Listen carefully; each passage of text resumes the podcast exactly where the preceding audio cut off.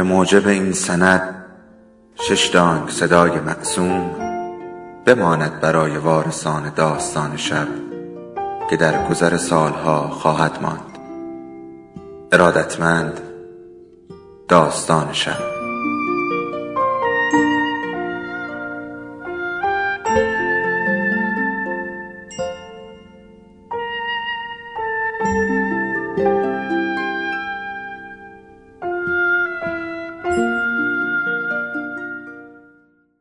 یکی بود یکی نبود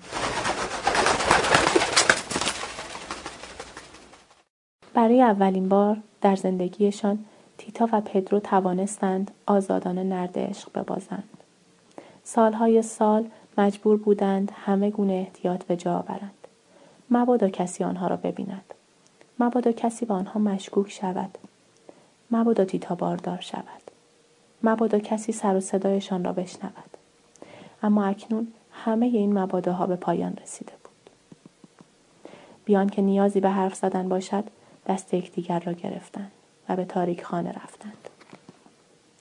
پیش از آن که قدم به داخل اتاق بگذارند پدرو تیتا را در آغوش گرفت و آهسته در را باز کرد و دید که پستو چه رخساری عوض کرده است تمام اسبابهای زیادی ناپدید شده و تنها تخت برونزی بود که شاهوار در میان اتاق قرار داشت.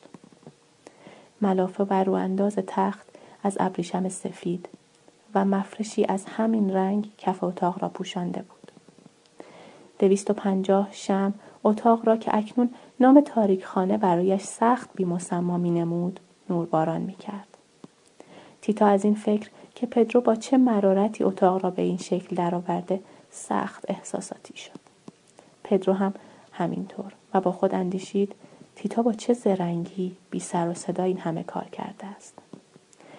اشتیاق چنان وجودشان را در بر گرفته بود که هیچ کدام متوجه نشدند در گوشه اتاق شبه ناچا آخرین شم را روشن می کند و انگشت بر لب گویی به سکوت فرمان می دهد و آرام خارج می شود. بعد از نوازش یکدیگر با میلی سوزان به هم خیره شدند. و انان به عشقی سپردند که این همه سال وجودشان را هم باشته بود.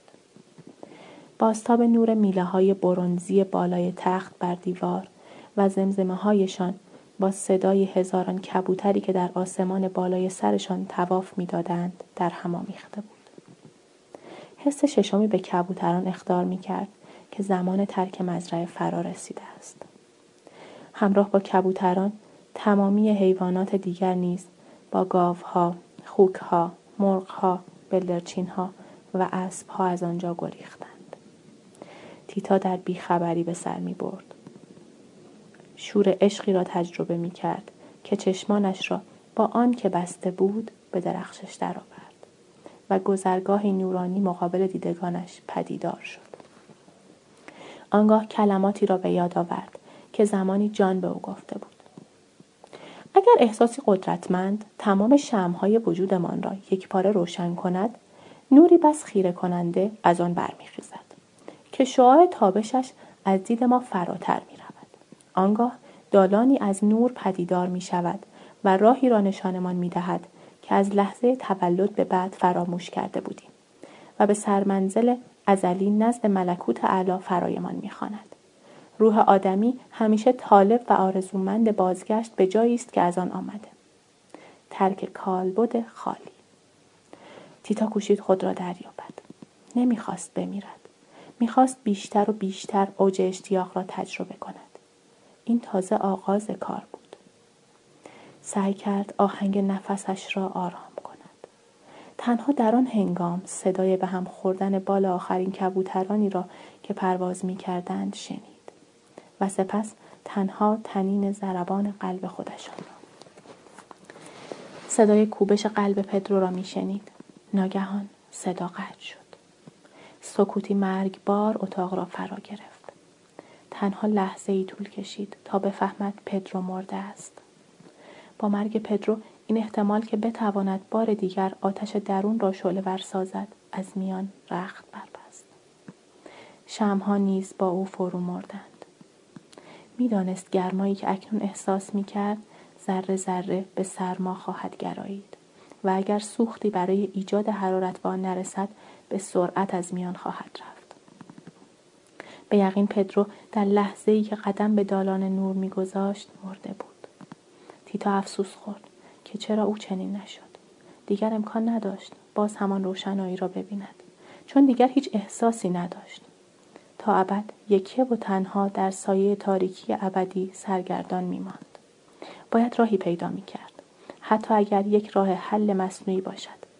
باید با افروختن آتش راه بازگشت به سرمنزل مقصود و پیوستن به پدرو را روشن می‌کرد. اما پیش از هر چیز باید برای سرمایه منجمد کننده که داشت قلبش را فلج می‌کرد چاره می اندیشید. از جا برخاست.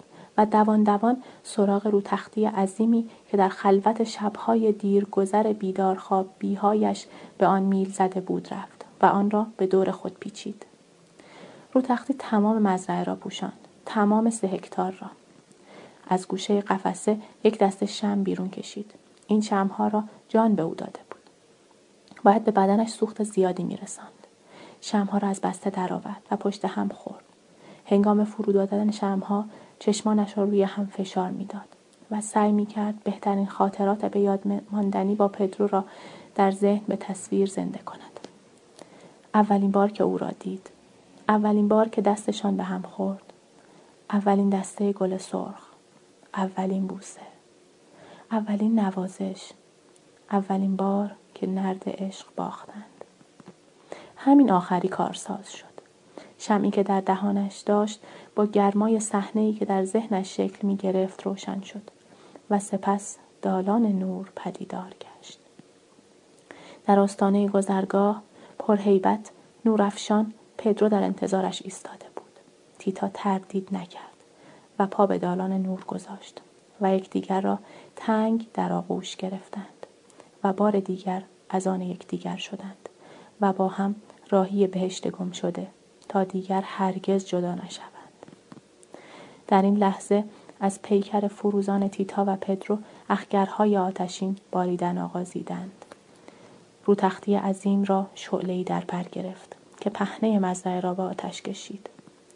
حیوانات به موقع از معرکه گریخته و از این دوزخ جان سالم به در برده بودند. تاریخخانه به آتش فشان خروشان بدل شده و گدازه و خاکستر به هر سو می پراکند. وقتی گدازه ها به اوج می رسیدند منفجر می شدند و هزاران رنگین کمان می ساختند. از فرسنگ ها فاصله مردم شهرهای اطراف این منظره را می دیدند و گمان می بردند به افتخار جشن عروسی اسپرانزا و الکس مراسم آتش پازی برپاست. اما وقتی آتش باران یک هفته ادامه یافت آمدند ببینند چه خبر است. گستره مزرعه را لایه از خاکستر به زخامت چندین یارد پوشانده بود. وقتی مادرم اسپرانزا از سفر بازگشت از تمام مزرعه تنها چیزی یافت. یک کتاب آشپزی که هنگام مرگش برای من به ارث گذاشت. که لابلای هر برگ مکتوب دستور غذا حکایت این عشق به خاک رفته را باز می‌گوید.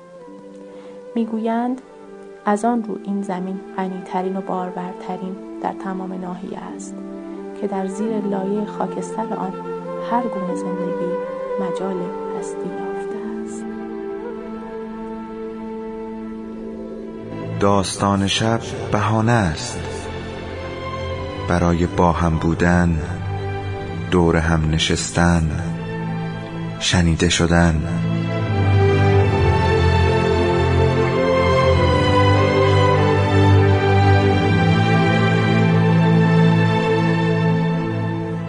صدای افسانه ها رو میشنویم.